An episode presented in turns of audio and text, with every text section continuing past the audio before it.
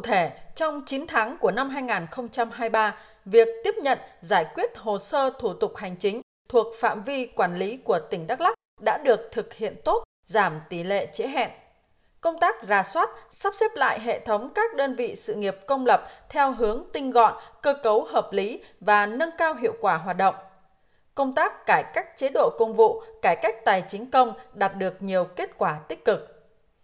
về xây dựng và phát triển chính quyền điện tử, chính quyền số, các hệ thống thông tin dùng chung được hình thành đã đảm bảo. Hệ thống iGet đã giải quyết 694.611 hồ sơ theo cơ chế một cửa điện tử liên thông, tỷ lệ giải quyết đúng hạn 98,23%. Bên cạnh những kết quả đạt được trong quá trình triển khai công tác cải cách hành chính vẫn còn những hạn chế một số cơ quan đơn vị địa phương chưa có các giải pháp sáng kiến thực hiện.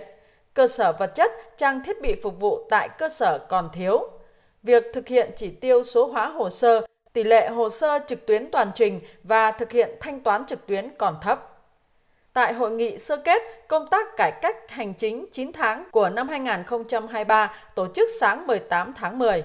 Ông Nguyễn Tuấn Hà, Phó Chủ tịch Thường trực Ủy ban Nhân dân tỉnh Đắk Lắk yêu cầu các địa phương đánh giá đúng thực tế và tìm ra nguyên nhân vì sao một số tiêu chí, tiêu chí thành phần có khả năng không đạt hoặc mất điểm, để từ đó đưa ra giải pháp nhằm đảm bảo năm 2023 tỉnh sẽ được tăng bậc xếp hạng về các chỉ số cải cách hành chính. Thời gian tới thì sẽ tổ chức một cái hội nghị để rà soát lại tiến độ cũng như những khó khăn gặp phải để có cái chỉ đạo, tháo gỡ khó khăn. Cái thứ hai là rà soát thống kê để thống nhất số lượng thủ tục cải cách hành chính, thủ tục hành chính được công bố công khai trên cơ sở dữ liệu quốc gia cái thứ ba là chủ trì tham mưu cho ban tỉnh văn bản chỉ đạo triển khai các nhiệm vụ cải cách hành chính trọng tâm từ nay đến hết năm 23 đánh giá toàn bộ các dịch vụ công trực tuyến để từ đó lựa chọn những dịch vụ công thiết thực, tần suất sử dụng cao,